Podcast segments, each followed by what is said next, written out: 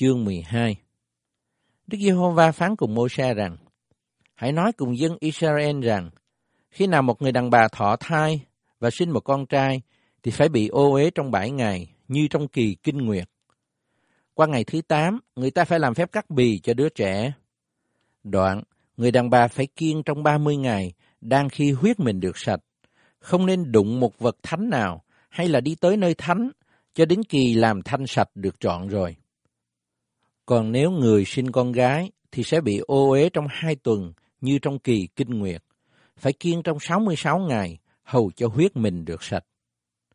Khi kỳ làm mình cho thanh sạch về đứa trai hay gái đã trọn rồi, người đàn bà phải dâng cho thầy tế lễ tại cửa hội mạc một chiên con một tuổi đặng làm của lễ thiêu và một bò câu con hoặc một cu con đặng làm của lễ chuộc tội.